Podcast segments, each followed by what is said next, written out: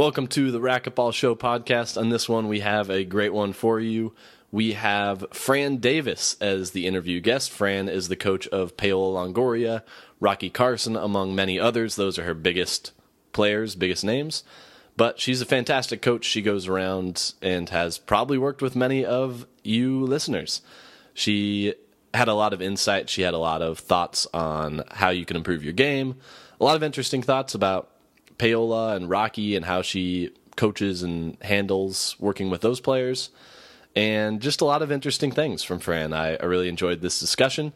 I also do an instructional segment on strategy. So if you are looking to improve your game and maybe don't haven't learned enough about the strategic elements of racquetball, this instructional segment is going to really help you in that regard. So, without further ado, let's get into this episode of the Racquetball Show podcast. 10, serving 10. Must win by two points. It is absolute pandemonium here.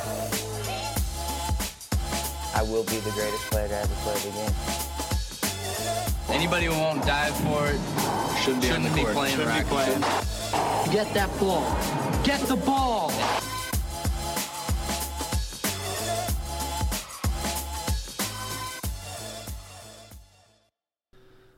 On this instructional segment of the podcast, I wanted to talk about strategy. This is something I haven't talked about on the podcast yet, but I think it is an invaluable part of your game, and I think working on your strategy is huge. It's something that I used to not think a ton about. I would sort of just take shots that I practiced in practice. I would take shots that I thought were kind of cool, just trying to roll out splats and pinches and things. And the more that I learned and thought about strategy and what decisions I could be making to raise my chances of beating an opponent, the more success that I found that I had. And when I analyze or break down really, really good players, they're just making very smart decisions consistently throughout a match. So, when it comes to strategy, I wanted to talk about a few concepts that could help you in your game. One is taking high percentage shots. So, I talked about how I used to just go for rollouts and splats and pinches, essentially because they felt really good. They're they're a cool shot. And at a certain level, they worked well for me.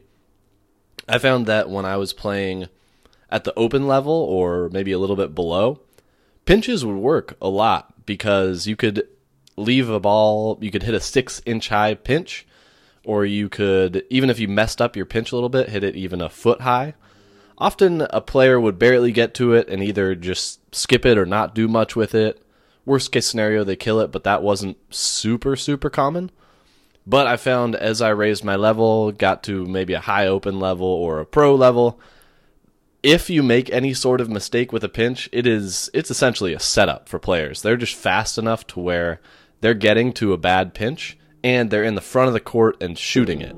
So you're setting yourself up for failure if a pinch or a splat is a shot that you're hitting consistently.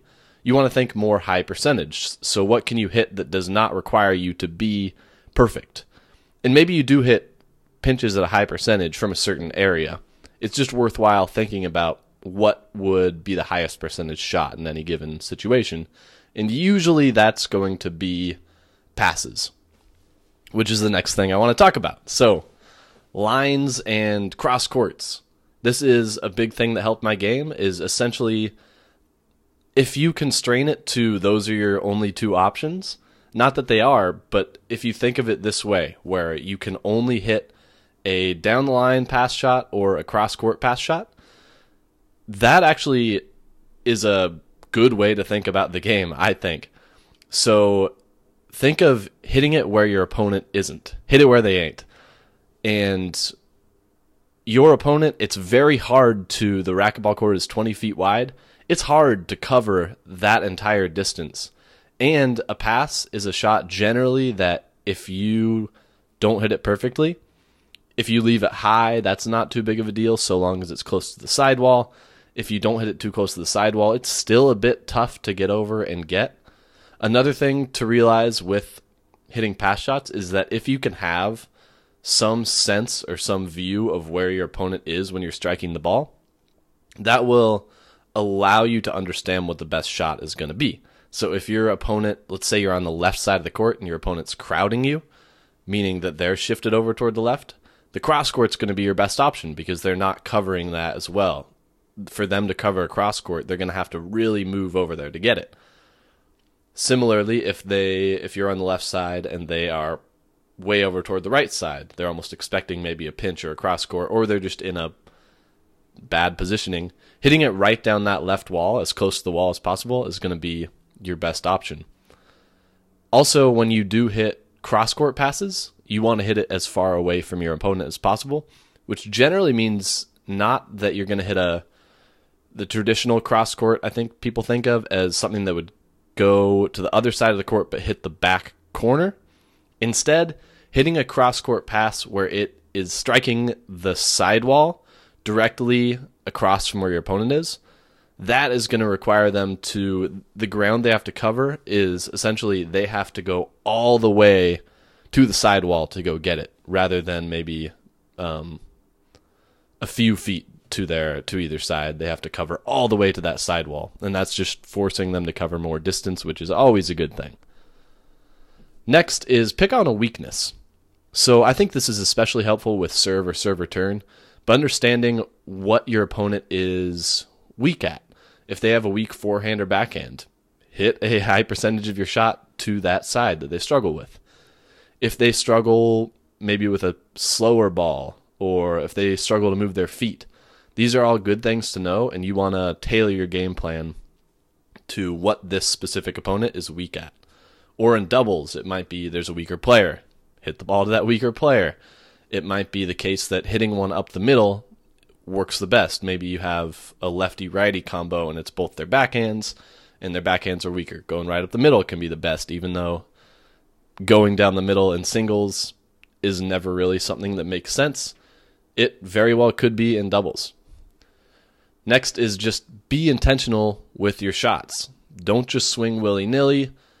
This is a somewhat difficult one because I think you don't want to constantly be thinking and in your head when you're playing. You want it to be more free flowing and using the subconscious because if you're thinking about mechanics and all that sort of stuff, you're going to be too in your head and the game happens so fast that if you're consciously thinking about everything that's not a recipe for success. Rather you want to let things flow and you want to let that unconscious competence take over. You want to let those ingrained habits things that you've been practicing things that your body just knows you want to let that take over.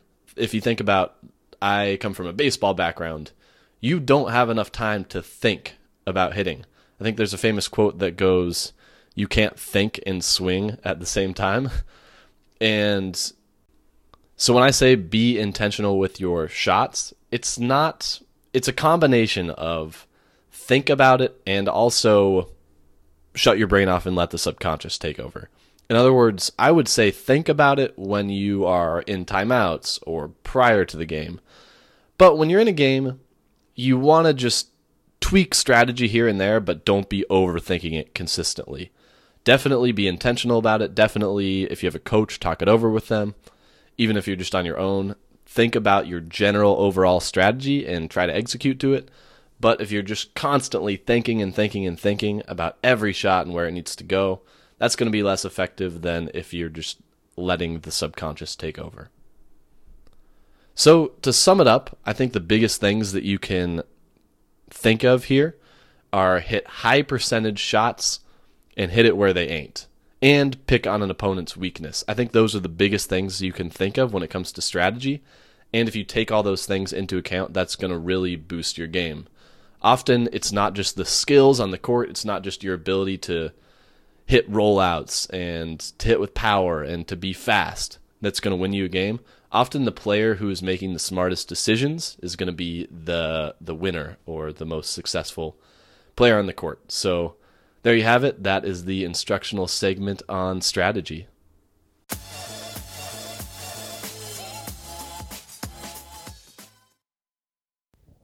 I wanted to take a quick moment to plug one of my sponsors, Gearbox Racquetball.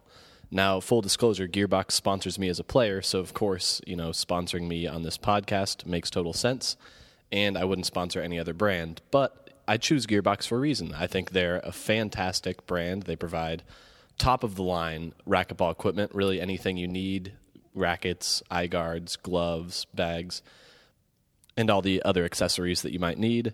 And as a listener of this podcast, I'm sure you guys already know that. You're aware of all the brands out there because probably if you're listening to this, you're pretty darn into racquetball. So I just wanted to take a moment to plug Gearbox because I think they not only provide awesome products, but they do an awesome job of promoting racquetball. And they have amazing customer service, and everyone you interact with on the Gearbox team is an awesome person. At least that's what I've found in my experience. So if you're in the market for racquetball equipment, I would advise that you check out Gearbox. You can check them out at gearboxsports.com.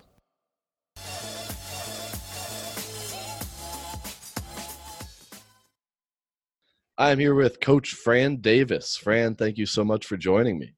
Oh, it's a pleasure. Like I told you a little earlier, I had a uh, a full weekend of coaching. Uh, it's the first time ever in my career that I've coached Paola Longoria and Rocky Carson during the same weekend, and they both made the finals, and the time was exactly the same. They both played 12 noon Eastern time, and I had my iPad and I had my, you know, computer, and it was back and forth calling them both. So it was uh, a little different than what I'm used to, but nonetheless a happy different. That's kind of shocking to me. It's the first time they've been. I mean, they always make the finals, seemingly. It's the first time they've been on the same day or just the well, same no, time? not the same day, but the same time. Yeah, yeah. You know, they're often on different time zones. So if Paola's on the East Coast, say Rocky Central Time, it would be different. So we've always, it's never been exactly the same time and on the same coast, which means the same time zone. Got it. So, So it was what- uh, it was rough, but I made it through. Yeah. So those are obviously your two highest profile people that you coach.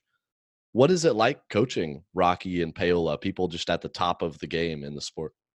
Well, you know, it's it's a total uh, pleasure because of the kind of people that they are. They're not only great players, but um, their their personalities, their essence. They are both loved by all the racquetball community. Um, you know, people adore Rocky. They uh, adore Paola, and it's really important for me when I coach somebody to have the utmost respect for them, uh, not only on the court but off the court and if uh, they misbehave or they don't have the right demeanor it's very difficult for me to coach them the two of them are probably the epitome of uh, two of the best players to actually coach um, both on the men's and women's pro tour so it's it's it's an honor and a privilege Yeah.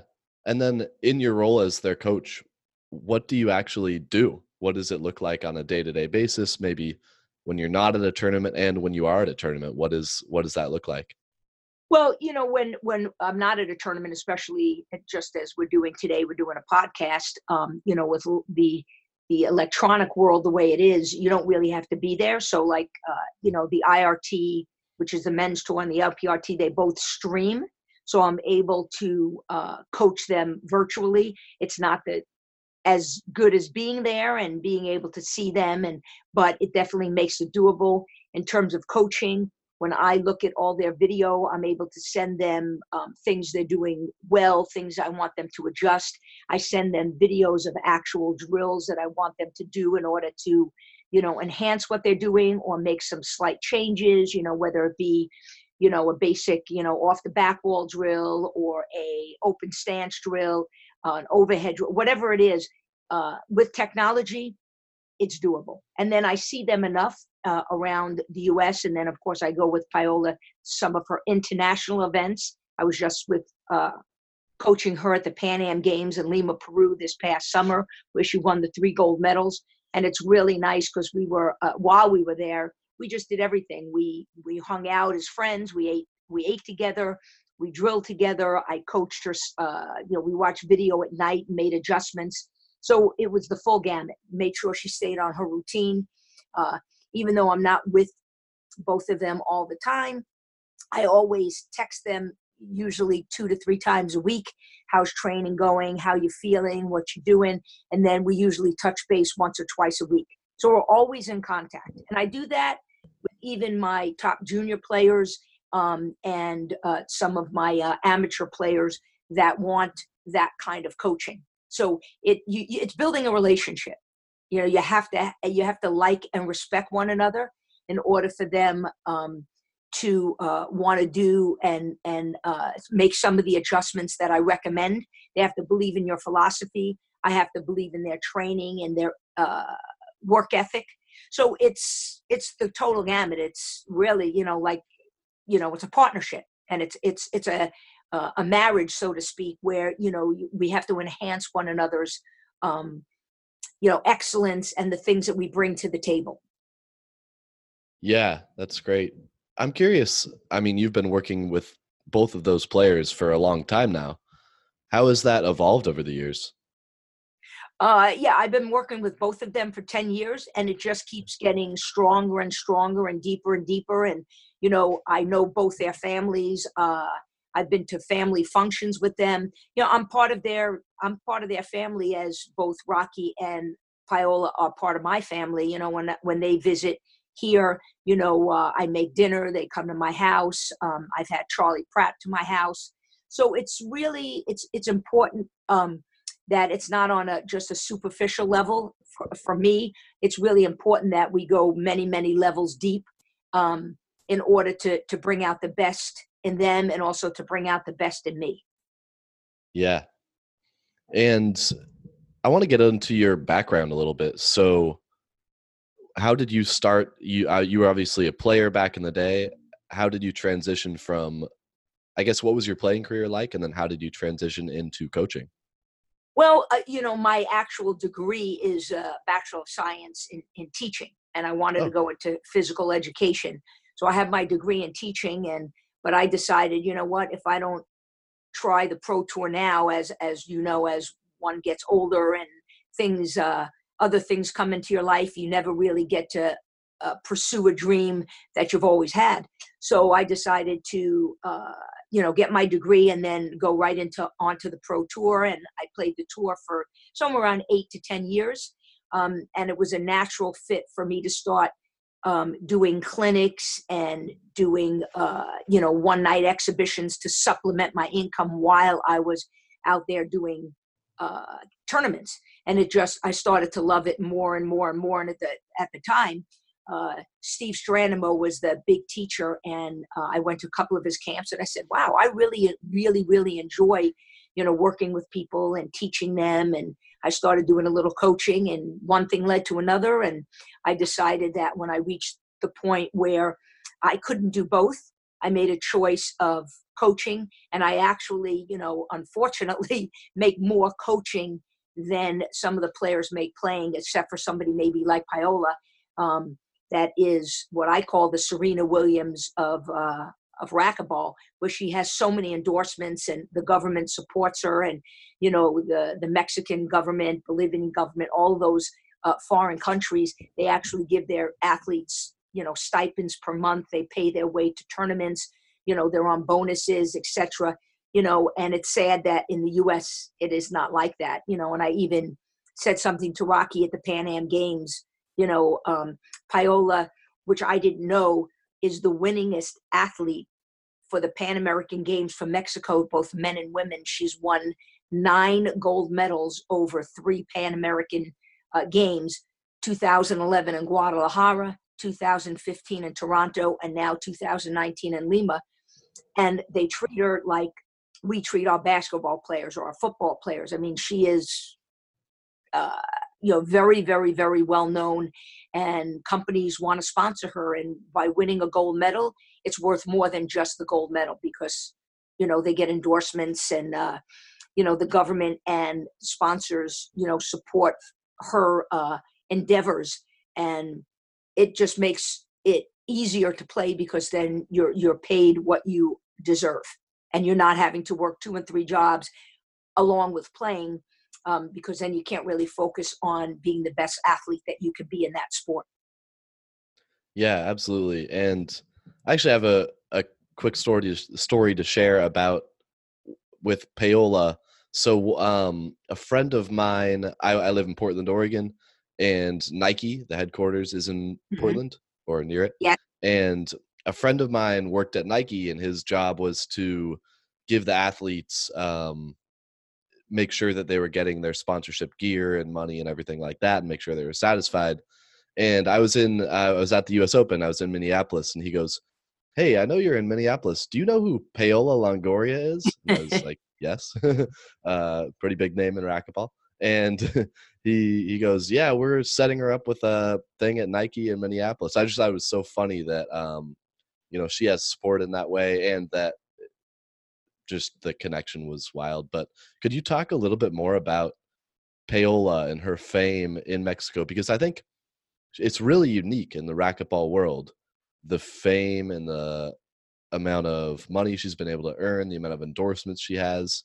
Um, yeah, could you talk a little bit more about what that's like for her Well, and you what that's like for her and me. and mean, you? you know when i travel with her um you know eh, eh, whether we're just sitting at a restaurant and you know having dinner or we're going through the airport or we're at a mall or whatever we are everyone knows her. You know it's kind of like i don't play tennis but i just went to the us open tennis tournament in new york and i wanted to get people's autograph right? That's how she is. She is looked at in my opinion as a professional athlete should be looked at and it, to me it's a shame that we don't treat our professional racquetball players here in the U.S. the way uh, the uh, other countries. And I know, you know, when when the both tours came back from Bolivia, you know, um, this past March, they were treated like kings and queens. You know, people were running after them that through the airport and asking for autographs, and that's how it should be. So I often still uh, sometimes get surprised when we're just at dinner and somebody wants to take a picture with Paola and she never says no. I mean, we could be at an event for two hours after she's done until the last autograph is signed, the last picture is signed. And one of the greatest moments is when when she actually played in San Luis Potosi, which is her hometown, and they have a tournament named after her, the Paola Longoria Experience. She came out of the court, and there are hundreds and hundreds of kids just waiting to touch her and get her, you know, wristband or uh, get her racket or just kind of like what they do at the U.S. Open when when they're done with their tournament, the U.S. Open tennis, they sign four balls and they hit it out to the audience, and people are you know scrambling to get that. That it, you know, she is the epitome of what a professional athlete should be and is treated in any other sport except racquetball here in the U.S. Yeah, super cool. I wanted to get into you were talking about how your coaching profession, you not only coach the top athletes, but you coach everybody uh, in racquetball at all levels. What does that look like? I know you do a lot of clinics, you travel around a lot for that. What has that experience been like? Well, I absolutely love my my goal um, as a coach is I want to make a difference in someone's life, whether it's a Paola Longoria or it's a C player at my club, whether um, they're a you know a tournament player, you know locally playing in a shootout. If I can make a difference in how not only they approach the game, but how that helps them approach life, because to me it's you know racquetball is part of life. So if you're mentally tough on the court, you know how to adjust to uh, problems that occur.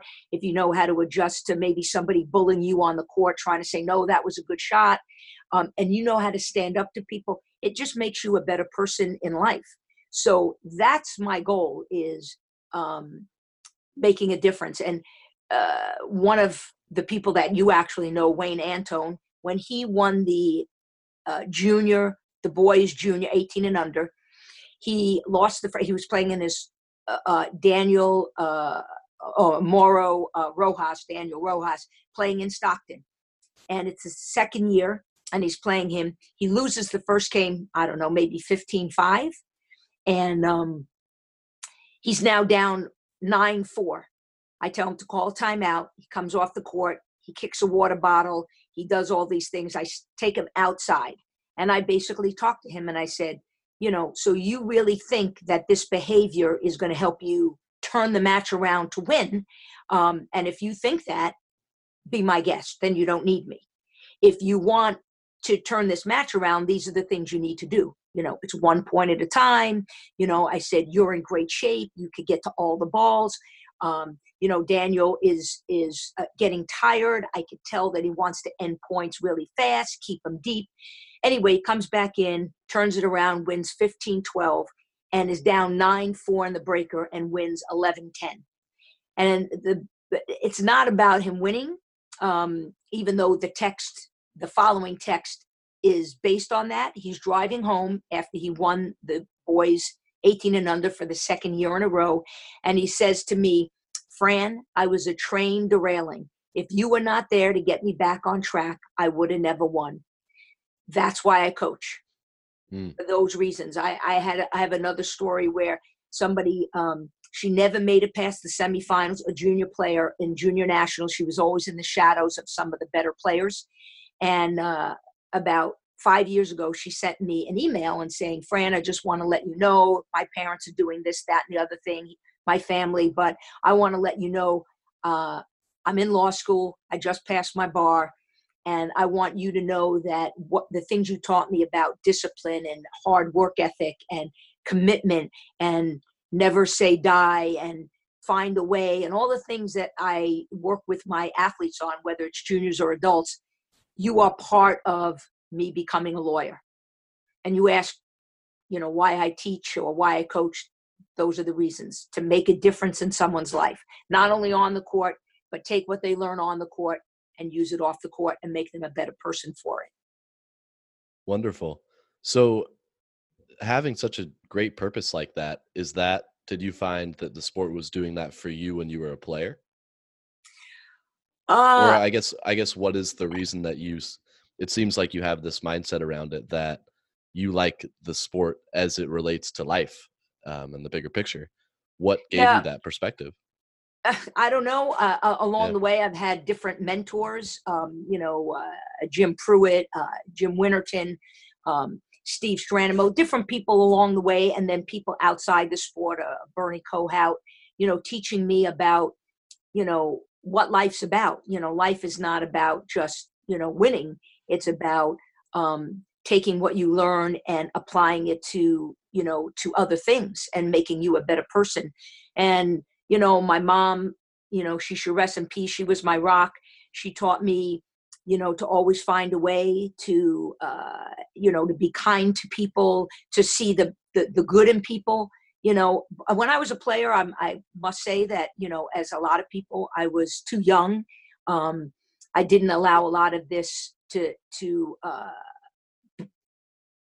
be utilized in in my competitive nature and you know i was feisty and and you know i wanted to win and if i had the tools that i have now as most people usually say then i probably could have achieved maybe being the number one player in the world. I got as ranked as high as fifth. Um, but I've taken what I've learned along the way from you know different people in my life, whether it be in racquetball or just in my life in general, and um, you know getting my degree in teaching. And I just decided, you know, I love the way I feel when I see somebody, a C player, a beginner, you know win a match that they never would have won unless they had the information um, that I share with them. And you know, it's it's like you know Paola. This you know again the epitome of coaching is coaching the number one player in the world.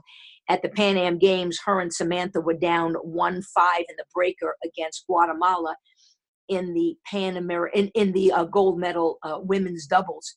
And they took a timeout. We talked. We made adjustments. They came back and they won 11 5. So the Guatemala team never scored another point. That's what coaching's about is them listening to some of the adjustments that, you know, the coaches see, believing in us, believing in that, you know, we have that third eye and taking it and using it to the umph degree.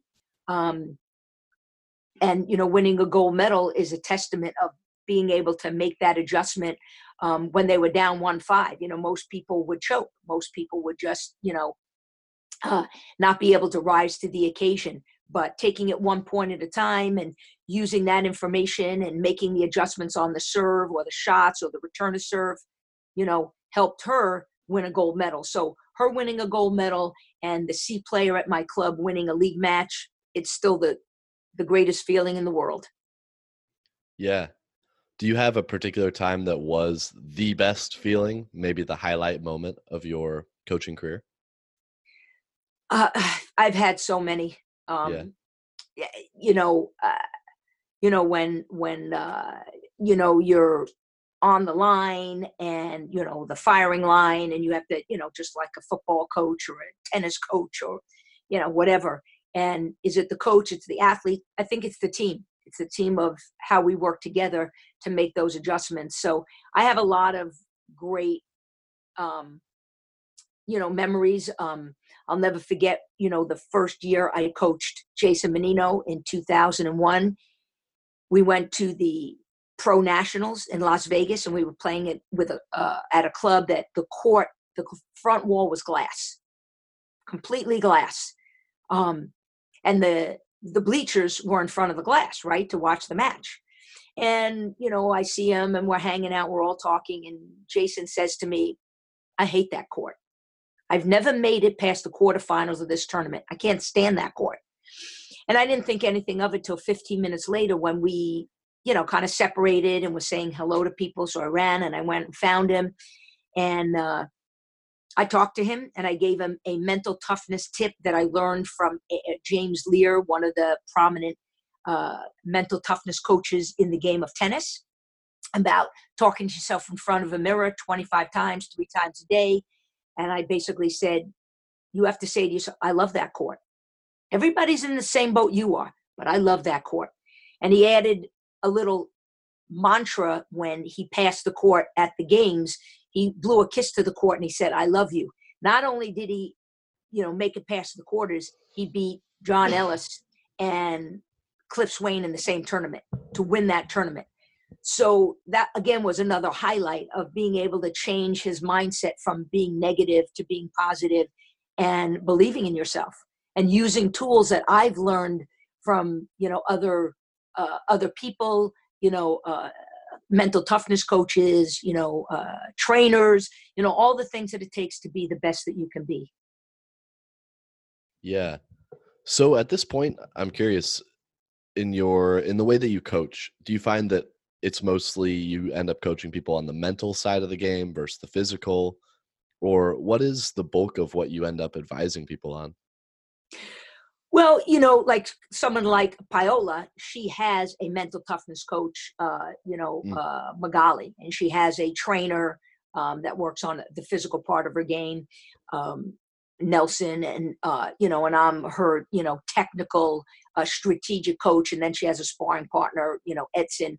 Um, and we all work together. But when I'm at a tournament, you know, I'm doing it all. You know, like sometimes I have to help her warm up for a match because Nelson's not with us because there's the, the funds are not there and magali can't travel to all the tournaments so you know i use things that she's taught me and we text each other and she'll tell me what to say to her during the match and um, and then what i've learned over the years you know what's worked and um, you know like you know we went when we went to the tournament you know and we're using uh, a different ball you know the the pro tour uh, the irt and the lprt they use the the Penn ball well, at the international competitions, they're using the gearbox ball. So, you know, it's a it's a different ball and how it plays. And I said, well, you, you know, I said just like in tennis, they play on different surfaces. On football, they play, you know, and different surfaces. You have to learn how to accept whatever's there. And so sometimes I have to use my, you know, mental experience, you know, that I've learned over the years to help them learn how to accept, you know, whatever it is that comes their way, whatever obstacle they think is in their mind, and have to change how they're thinking, their negative thinking to positive thinking, like I did to, you know, um, Jason with, you know, hating that court. And within five days, he loved the court, you know. So those are challenges. So I, I can't say, I, I, I have to say that I am, you know, on paper, her technical and strategic coach, but I wear all the hats. Um, but I don't have all the tools that Nelson and Magali have, and they help me along the way if I'm the only one that's at the tournament, um, helping her in that moment. They give me support along the way. When it comes to maybe a beginner player, what do, what do you find is the most common thing that you end up advising a beginner player on? Well, you know, it's about, you know, one, you're here to have fun.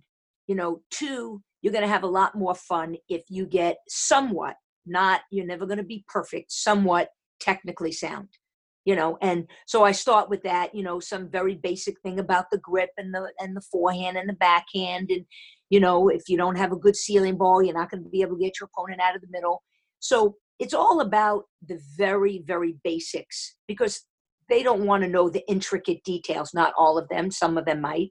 Um, but I, I like to make sure that they're you know technically you know somewhat sound. And i um, the metaphor i use uh, you know that my uh, video is building your racquetball dream house. And i tell them you know when you're building a house you have to have a solid foundation. If you don't somewhere along the line how many ever years down the road uh, things are, are going to settle in and um, you're going to you know have cracks in your foundation you're going to have you know your frame of your house doing something you don't want it to be doing. So i'm in i don't you know when nike came out with the saying just do it i added to it don't just do it do it right. So Hmm. but i keep it very simple. You know you don't want to teach a beginner whether they're six years old or they're 16 years old or they're 60 years old. You know to you know you have to drill you know three hours a day, five days a week, and you have to do this, this, this. No, you've got to make it fun. I use targets.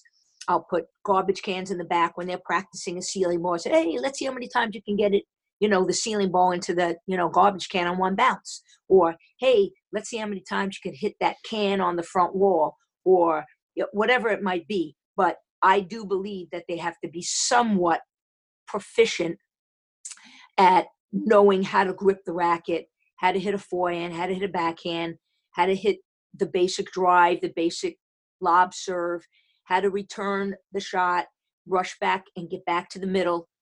And that's what they need to know. And then if they decide they love the game and they want to pursue it and go further, go from, you know, a beginner or a D player to a C or, you know, move up the ladder, then we talk. Yeah. So but it's got to be fun. Absolutely, I love it. I mean, even with Paola and Rocky, you know, drilling sometimes, and you you are uh, obviously a, a, a top, you know, professional player. I'm sure there are times that you know, bore drilling gets boring, and you've got to make it fun, and you've got to you know find a way, you know, to um, to put in the time to get that consistency level that you need at the at the pro level you know like i was very very amazed i've been watching the us open tennis and nadal who hap- ha- happens to be in the finals today. Um, he's playing right now so um, i'll be i'm taping it so i could watch it. But every time he has a drill session because they only play every other day so on the day that they're not playing they have a uh, an hour to an hour and a half drill session. He finishes his drill session 30 minutes of drilling and they actually showed um, when he would hit a serve and that he was going particular corners, he was going for down the tee or out out wide, they would highlight it with a light and they put a cone on there. And then they showed him in a match. They said, okay, so now let's look at how Nadal's drill session um, feeds into his match. And he would hit the mark, you know, 90% of the time when he's serving. You know, when he practiced, he went out wide for this certain mark. And then when he played in the match, you know, they showed how he was able, and when he was serving well, he was hitting that mark. That's pretty intense. And that's pretty much how, you know, someone like a Rocky and a Paola or you yourself or, you know, when Cliff Swain was playing or, you know, any of these players out there that want to reach the top of their game have to do. There are no shortcuts. Mm. Yeah. Yeah. Uh, one thing I was curious about this is going back to something you were saying earlier. You are able to make a living doing this racquetball coaching thing, Mhm. and that takes a lot of hustle. It from what I've seen, that takes being able to go from place to place and running clinics. How have you been able to make that work? Uh, well, you know, it started when I was, um, you know, a player, and I really couldn't, you know, um, make enough money, you know, because I wasn't qualifying. It took me two years to actually qualify into the main draw where the money was. So I would have to go in on a Tuesday, and I would do a clinic Tuesday night, Wednesday night, and we'd start playing on Thursday. So you know, and years ago, you know, I was making maybe 100, 150 a night. And then as, you know, it grew and I developed that, you know, part of my career, I was making, you know, maybe 500 a night. So I'd go in, you know, for two nights because you don't want to do it and be extremely tired afterwards and when you play. Um, I was making 500, you know, and okay, now I'm making a thousand. And then I was qualifying and I made some money qualifying and I was able to do it. But the biggest thing is, is, um, Head, who now is Head Penn but Head owns Penn Um, I've been with them for over close to 35 years. And when I, uh, in 1983, when I went to them and said, look, I have an idea. I want to run a series of camps and clinics and exhibitions. I want to hit the grassroots level players of the game.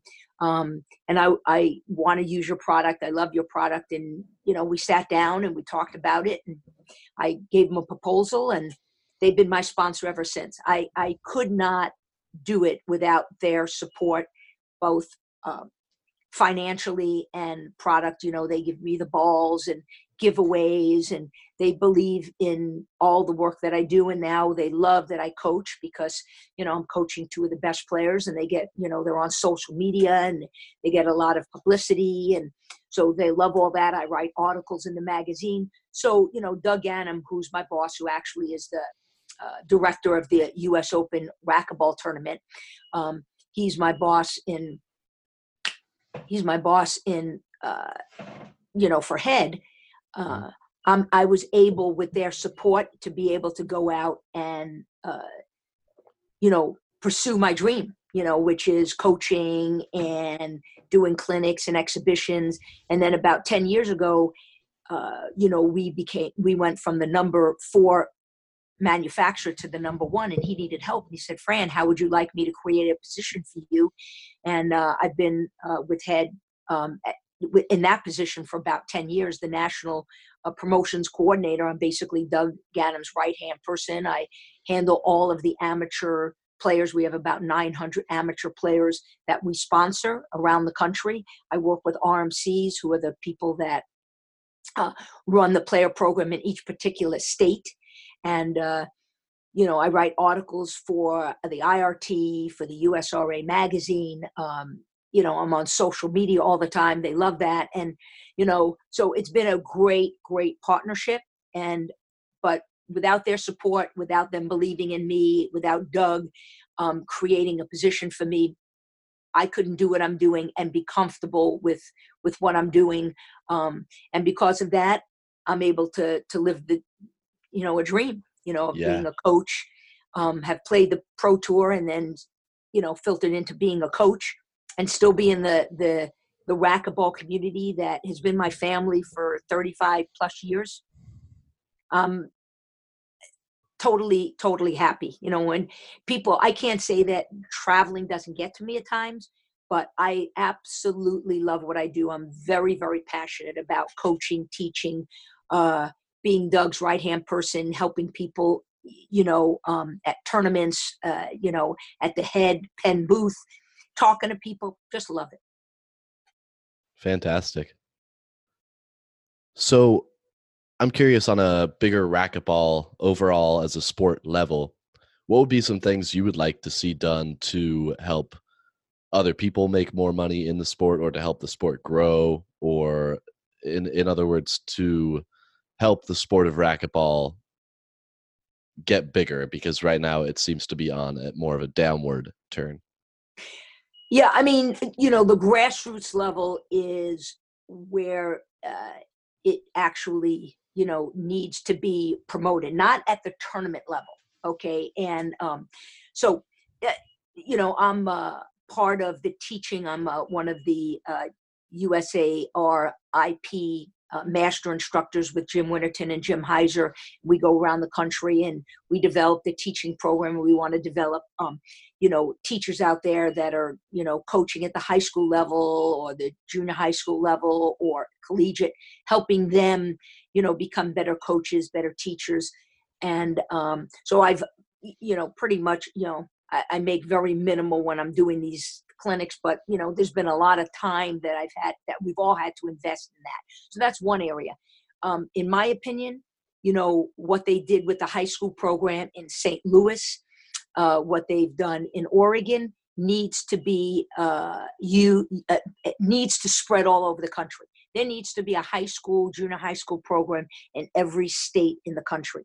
And last, I guess it was um, at nationals last year, uh, Doug explained to me, he says, what the PGA Tour does for golf. He said, Fran, the PGA went to their, I guess, their teaching association and said, you know, we will give you this amount of money, a grant, for you to go out, hire a national person. That person will then hire people in every state and every city of the country. And we want to have a golf club the, kids that are not good enough to make the team in golf or in football or track or whatever it is um, that love the sport and we want to have a club sport. We want 10 boys 10 girls. We'll get them all uniforms like a jacket or whatever. And then they play people kind of like what they do in the high school racquetball where they play different um, schools within their city. They started out doug told me the first year with 3000 uh, juniors um, in in the golf program. They are now up to fifty thousand. That's what racquetball needs to do. I love that model. I think we need to spend uh, or get sponsors or you know get grants to be able to do that kind of thing because that's where we're missing the boat is in the youth because mm. you know like okay yeah i'm one of the best coaches in the world but eventually you know in you know when my students allow me to retire. Um, you know I, i'm going to want to move on you know and we're going to need somebody behind us. And you know we we we need to develop the youth. End of story. And i think that the the, the model that st louis uses and oregon uses in racquetball and what doug explained to me that they do in golf is something that we we would need in my opinion to latch on to and use in our sport to to stop the bleeding, help us grow, and hopefully flourish again like we did in the 80s. Yeah, that's excellent. Thank you for bringing up that example. I think that's a fantastic model. And one last thing, I was curious as far as your long history in the sport, do you have a favorite racquetball story? It doesn't have to be on the court, it can be off the court, but just a favorite story from your racquetball past? Oh my goodness. Well, yes, I do. Uh, it, it's actually a funny story. I was coaching the U.S. racquetball team, and we were doing a goodwill tour in Mexico. This was when Mexico, you know, really was non-existent in racquetball. Now they're a powerhouse. Um, and we're doing a goodwill tour, and we're in a bus, and we're going from city to city, and we stop on the side of the road, and we order, um, you know, some drinks. And I said, I'd like a Coke to go with uh, some ice. they gave me a Coke in a plastic bag, tied up with a straw, with ice in it. And that's what they gave me. And I, I just, to this day, I still find it, you know, was amazing that that's what they consider a to go versus you know a glass or a cup that we know in in the us it was just a funny funny story. Okay that's great. That's not what i was expecting but that's fantastic. That's the first thing that came to my mind. I love it. Okay. Well fran thank you so much for joining me. I want to be respectful of your time and thank you for joining me on a day where you've had two athletes a hectic coaching day. You had two athletes in the finals of their respective divisions and is there anything that you would like to leave our listeners with or anything you'd like to plug no i i just think you know the the most important thing is when you when you start to play racquetball you know uh, part of the problem within racquetball, in my opinion, when it first became very, very popular, popular was you don't need to take lessons. Just grab a racket, go on the court, have fun. You'll love it. And, you know, and then two, three years later, they have all these bad habits. And, you know, and then they come to people like myself and they want, you know, a quick fix or they want, you know, um, they want to learn the game and but they're frustrated.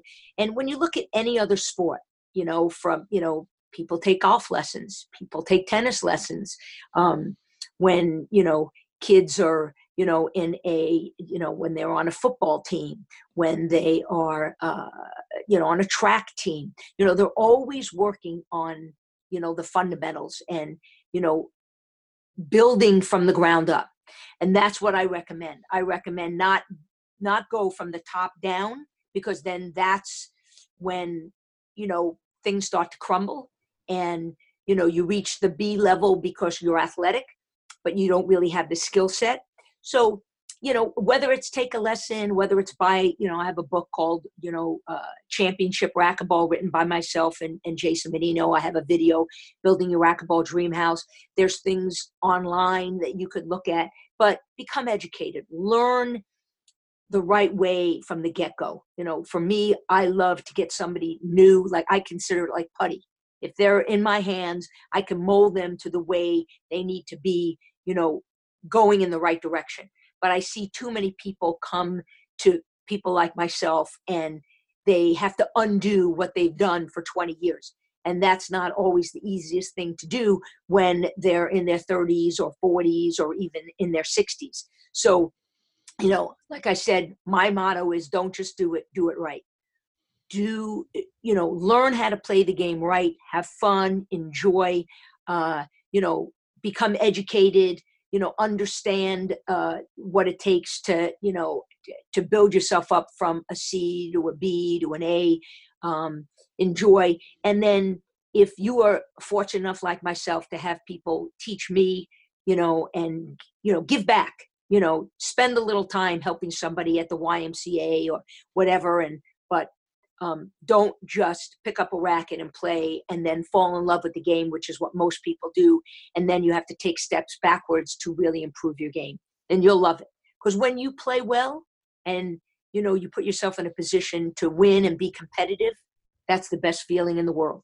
But when you're lost and you're like a deer with headlights and you don't know what's going on, you know, it's not fun. And racquetball should be fun. That's a great way to end it. Racquetball should be fun. I agree.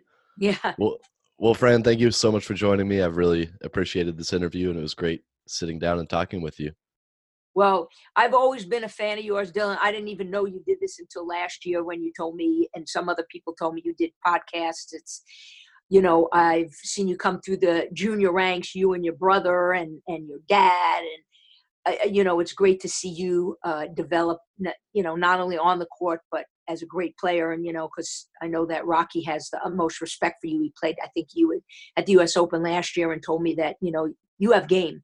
Um, but to see you mature as a person, you know, um, and uh, be humble, it's great. You know, uh, I love all the the kids that have come up through, you know, the Oregon racquetball. You know, you know you and charlie and you know some of the women you know caitlin boyle and you know uh you know wayne and and mitchell you know racquetball we're just such a, a tight knit group of people and uh it's just nice to see you um not only giving back to racquetball like you're doing here but i know that you're successful in in work and you can't play as much racquetball as you'd like because you have a real job um and uh, but but thanks for including me in this uh, it's great and i can't wait to see you in a few weeks in minneapolis yeah thank you for the kind words and yes looking forward to the us open it's going to be awesome yeah are you training no i haven't picked up a racket oh. in years no i'm just kidding well that's typical but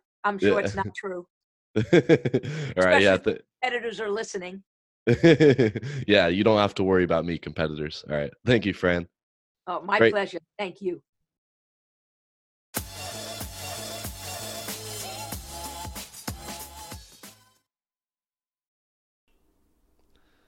That does it for the Racquetball Show podcast. Thank you so much for tuning into this one. if you are interested in reaching out or learning more, you can check out my website, racquetballshow.com, or you can reach out to me via email at dylan at racquetballshow.com. I'd love to hear from you.